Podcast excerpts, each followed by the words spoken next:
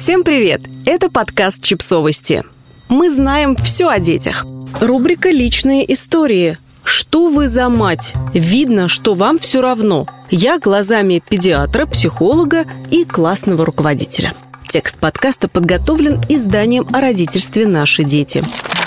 Всем известно, что главные специалисты по воспитанию детей – это люди, у которых детей пока нет – они являются носителями особой мудрости, которая, к сожалению, безвозвратно теряется, когда человек становится родителем. Моя дочь родилась недоношенной и уже едва родившись поставила под сомнение мои материнские способности. Она отказывалась брать грудь, довольно поздно начала ходить, а когда заговорила, мне пришлось обратиться к логопеду. Постоянные занятия, массажи, упражнения. И при всем при этом к моменту поступления в школу у нас было много нерешенных проблем.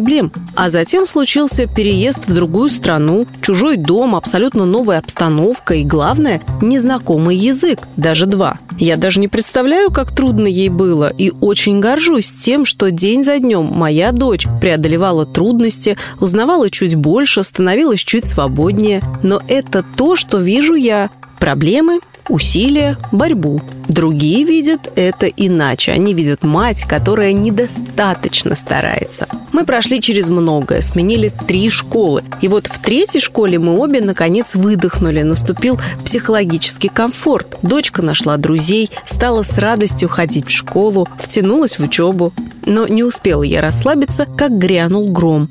В конце года меня вызвали в школу и сказали, что дочь не справляется, даже с адаптированной программой, и попросили обратиться к специалистам. Уточню, к местным специалистам мы обращались и ранее. Я платила большие деньги за то, что психологи и педагоги дополнительно с ней занимались. Сейчас же речь шла о бесплатной помощи, которую оказывают детям с диагностированными расстройствами обучения типа дислексии. Ну, что же, подумала я, прислушаюсь. Помощь – это всегда хорошо. Оказалось, чтобы получить эту помощь, необходимо пройти испытание совсем как в народных сказках. Первым таким хлебом стала педиатр. Уже с порога я поняла, что нам тут не рады и что меня осуждают. Осмотрев дочку, педиатр увидела пару синяков. Родители активных, но не очень ловких десятилеток. Скажите мне, бывают ли дети без синяков? Лично я таких не знаю, но, судя по всему, на прием к этому врачу приходили только такие, без царапин, синяков и травм. «Очень странные синяки», — сказала она, явно не поверив, что дочь просто падает или ударяется, когда играет. Затем был еще ряд претензий. Прививки записаны неправильно, записывали их ее коллеги, но кого это интересует? Дикция нечеткая. Дочь не просто занимается с логопедом, но уже два года носит аппараты, которые стоят огромных денег.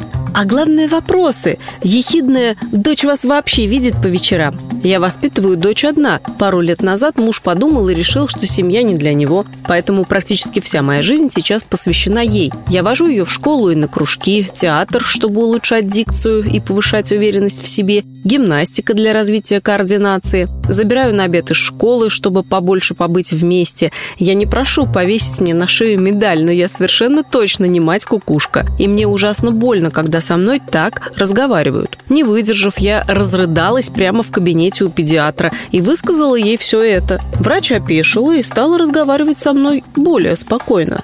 Но на этом наши приключения не закончились. Следующим по плану был психолог. Сэкономлю ваше время. Все прошло ужасно. Психолог не разговаривал с дочкой, но в ее присутствии допрашивал меня о ее рождении и младенчестве. Когда я не смогла точно вспомнить, во сколько месяцев впервые перевернулась моя десятилетняя дочь, вынес вердикт. Ну что вы за мать? Как такое можно не помнить? Наверняка все ваши проблемы оттуда, а вам, видимо, все равно.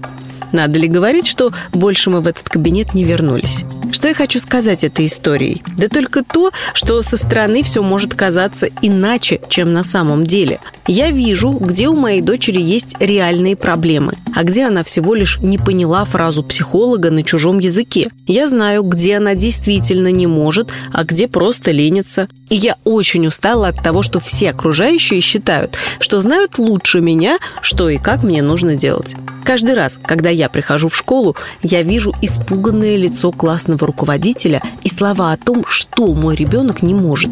Нет прогресса, обратитесь к специалистам.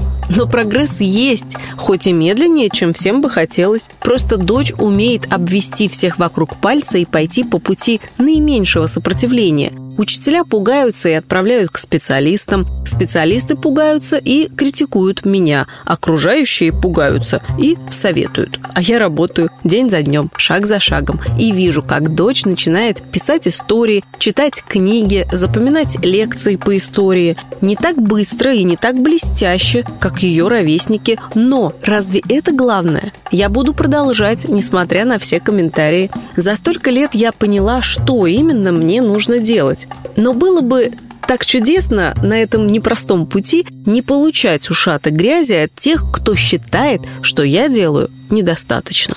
Подписывайтесь на подкаст, ставьте лайки и оставляйте комментарии. Ссылки на источники в описании к подкасту. До встречи!